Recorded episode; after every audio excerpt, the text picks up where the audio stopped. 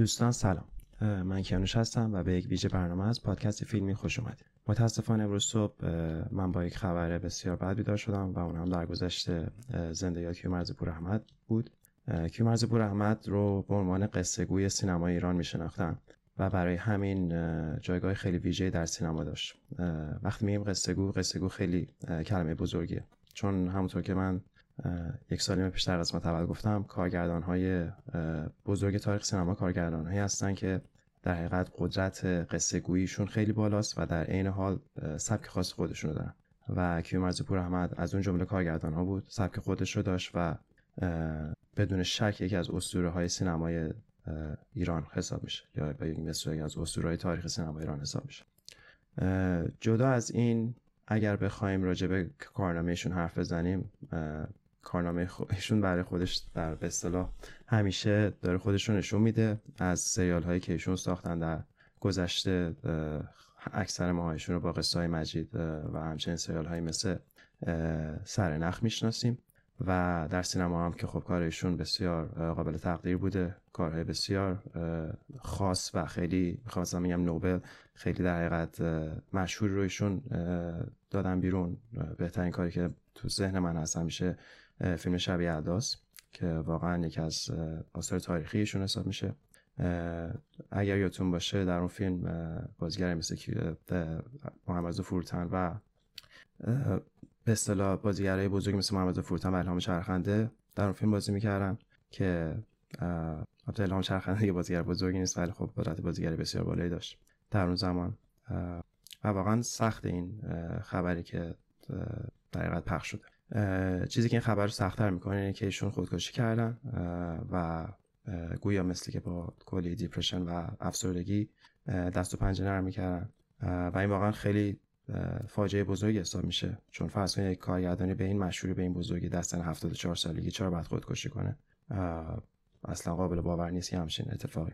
برای همین اتفاقی که افتاده در دقیقه در جای خودش سوال خیلی بزرگی که چه اتفاقی افتاده و چرا ایشون خودکشی کرده.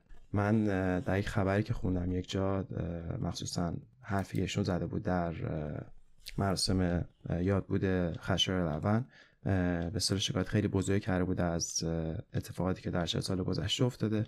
مخصوصا تاکید ایشون رو این قضیه بوده که در چه سال گذشته مبتقی اینو از نقل قول ایشون میگم و کوتیشن نیست. بطن حرف در راجع به این بوده که چرا ما باید در در حقیقت چه سال گذشته برای هر گونه کاری که باعث شادی و یا خوشحالی ما شده در حقیقت با ترس و بدون دلیل با همه این کارا رو یا حرام بدونیم یا مکروه. و می‌تونه نشونه باشه از دلیلی که ایشون به حال به خاطر دیپرشن شدیدی که داشته باعث شده که دست به این کار بزنه. ولی خب میگم ما نباید این اتفاق رو بر اساس این بذاریم که برای یه کسی تو خود تو فرهنگ ما خودکشی زیاد کار شایسته حساب نمیشه ولی خب نباید در حقیقت یکی از بحثایی که همیشه هست اینی که وقتی یک هنرمند زندگیش رو میاره و به مردم ارائه میده اون زندگی شخصش مال خودشه و زیاد ما نباید به این فکر کنیم که تو زندگی شخصی هنرمند چی میگذره.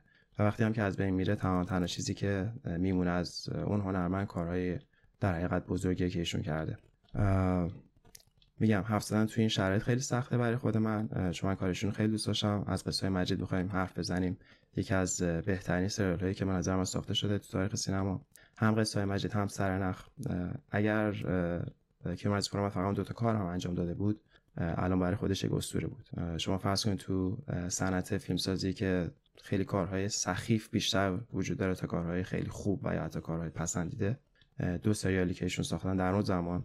دهه 70 شمسی می‌شد فکر کنم دهه 90 میلادی حدودا. زمانی بود که حتی تلویزیون در آمریکای شمالی کار خوبی نمی‌تونست بده بیرون. یه جوری سیاسازی در صنعت هالیوود در اوایل دهه 2000 اواخر دهه 90 یک جوری به یک سمت جدید پیش رفت که مردم رو به تلویزیون ها بیشتر علاقه من کرد سینما. ولی یه همچین کارگردانی در سازمان صدا سیمای ایران که تمام می‌دونیم با چه محدودیت هایی رو هستن کار کسایی که کار می‌کنن ساختن همچین دو سریالی که واقعا سرتای خیلی خوبی داشت. هر سریالش در حقیقت هر سریالی که ایشون ساخته بود داستانگویی خیلی قوی داشت. همونطور گفتم بهشون گفتن داستانگوی سینما ایران. و مهمتر از همه شخصیت پردازی. شخصیت پردازی خیلی جنبه قوی کارهایشون بود. ما هممون با شخصیتی مثل مجید و بیبی بی زندگی کردیم. هیچ گونه شکی در این نیست که این گونه شخصیت ها همیشه قسمتی از فرهنگ ما شدن و حتی قسمتی از سیال هایی که ما دیدیم قسمتی از کالچر ما شدن که ما همیشه با هر کاری که می‌خواستیم بکنیم یاد اون شخصیت ها و کارهایی که اون شخصیت ها کرده بودن میفتیم حتی سریال سرنخ رو شما در نظر بگین یک سریال کاملا متفاوت یک ژانر کاملا متفاوت از قصه های مجید.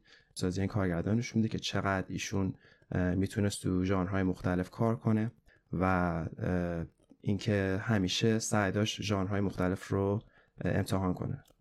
من سه تا کاری که می‌تونم بگم همین قصه های مجید که در تو ژانر کودک بود. و همیشه ایشون خودش می‌گفت که یک مستندی از راجبشون به نام کودکینی تمام ناتمام ببخشید. من خودم اون مستند رو هنوز ندیدم. ولی به اصطلاح نشون می‌داد که چقدر در کودک درونش هنوز زنده بود.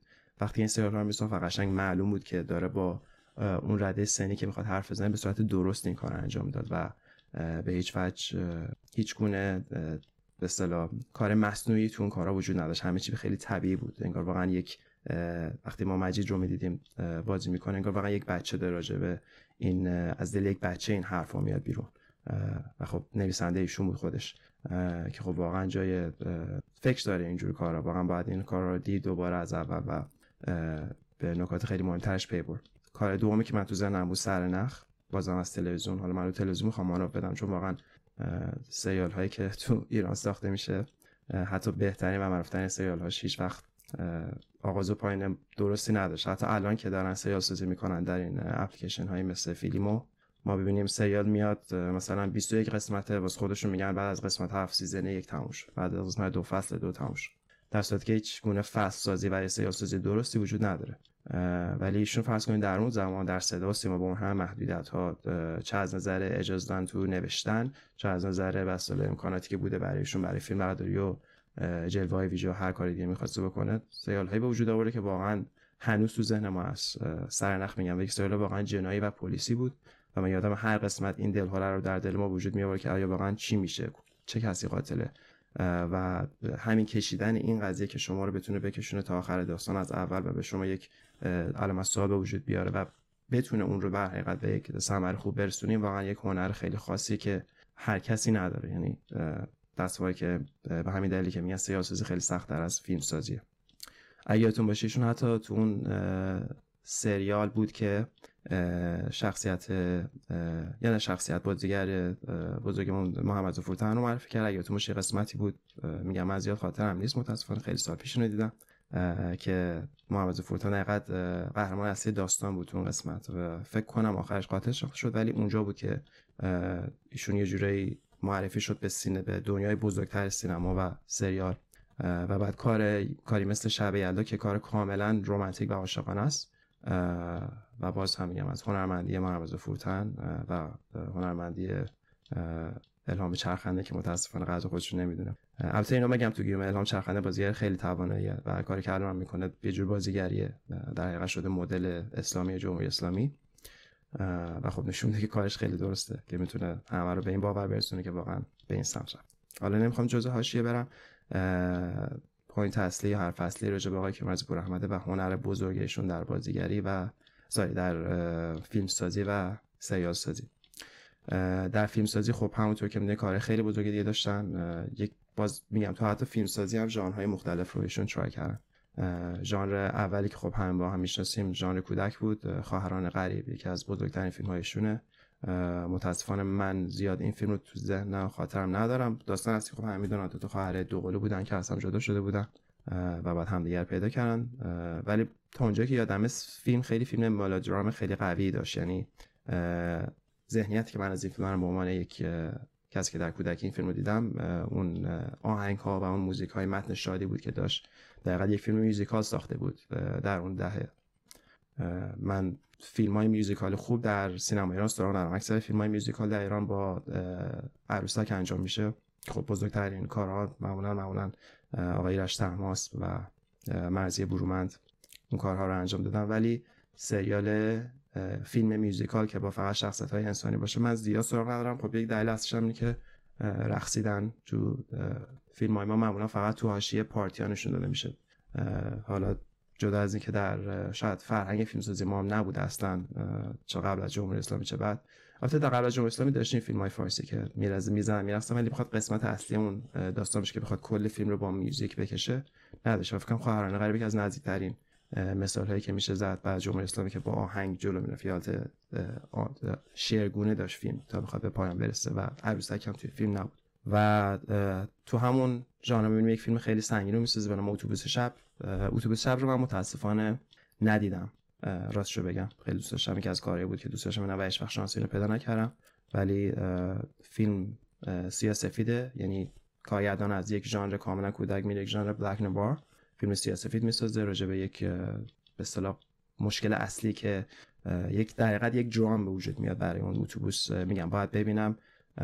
فکر کنم رو توی زمان جنگ اتفاق افتاده اون فیلم. باز میگم اگر شما می‌کنم من ببخشید. و هر فصلی راجع به تفاوت ژانری که ایشون می‌تونست کار کنه در هر فیلمی. و میگم واقعا حیف شد واقعا حیف شد و چیزی که بیشتر من ناراحت می‌کنه مدل در حقیقت اتفاقی برایشون افتاده و احساساتی که باعث شده ایشون به این point برسه که در سن 76 سالگی بخواد خودکشی کنه. بخوایم ایشون رو مقایسه کنیم با کارگردان های غربی. ایشون تقریبا شبیه کارگردانی مثل استیون اسپیلبرگ. چون استیون اسپیلبرگ هم کارگردانی که خب بیشتر رو داستانگویی تمرکز می‌کنه. هیچ گونه در حقیقت ژانر استیون اسپیلبرگ فیلم هایی که خیلی شسته رفته میاد جلو شما و یک داستان خوب رو میگه و شما رو جذب می‌کنه و خیلی شبیه ایشونه. و شما اگه تفاوت رو ببینید در کسایی که این گونه زحمت می‌کشن برای مردم و استگرام کردن مردم که به نظر من خیلی خیلی با ارزشه. چگونه باشون رفتار میشه در جاهای مختلف. به عنوان مثال یه کسی مثل سیول سپیلبرگ. شما می‌بینید الان به جای می‌رسه که واقعا به عنوان یک اسطوره میارنش در مراسم اسکار فیلم هایی که مثل هنوز مورد قبول انسان شادیه. در حقیقت کسی که سالها سالهای سال زندگیش و عمرش رو گذاشته برای یک صنعت و الان به یک مقام خیلی بالا رسیده. همه قبولش دارن. و واقعا کسی نیست که ازش بخواد بعد بگه. ولی در این حال در کشور ایران کسی در نام کیومرز برآمد که به همون اندازه در سطح خودش زحمت کشیده به اسطوره تبدیل شده و انقدر باید زندگی براش تاریک شده باشه در اون نظام که تصمیم به خودکشی می‌گیره و خودش رو می‌کشه. برها جمهوری اسلامی کم آدم نکشته. اینم یکی دیگرش که متاسفانه اتفاق افتاد. بازم میگم این قسمت رو من خیلی دلی رفتم اصلا آماده نبودم فقط می‌خواستم که یاد خاطرشون رو زنده نگه داریم و اینکه امیدوارم که کسی نیاد و از این قضیه رو به عنوان بخواد تبلیغ سو استفاده کنه. میگم متاسفانه وقتی خودکشی میشه خیلی ها اونو بر ضعف می‌ذارن ولی ما باید ببینیم واقعا چرا انسان در 76 سالی تصمیم به خودکشی می‌گیره.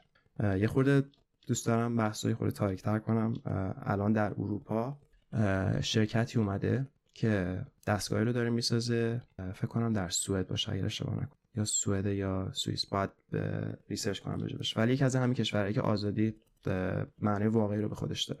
و این دستگاهی که داره می‌سازه در حقیقت یک کپسولای بالشت یعنی تخت خوابیه که انسانهایی که تصمیم می‌گیرن خودشون رو بکشن می‌تونن از این کپسول استفاده کنن. البته خب شرایط خاص خودش رو داره. سالاست که در اروپا کسی که بیماری علاج می‌گیرن حق اینو دارن که خودشون رو بکشن این اتفاق در قانون در کشور مثل کانادا هم وجود داره ولی مثلا در آمریکا هنوز این قانون بین ایالتی ها میچرخه. و الان اروپا به این سطح شعور یا بگیم سطح کمال شعور رسیده که تشخیص میده شاید بعضی انسان ها از یک سنی به بعد به خاطر شرایط روحی روانی دیگه نتونن زندگی کنن و بعد این حق رو داشته باشن که بتونن به ساده ترین و بیدرترین روش بتونن زندگیشون رو پایان بدن.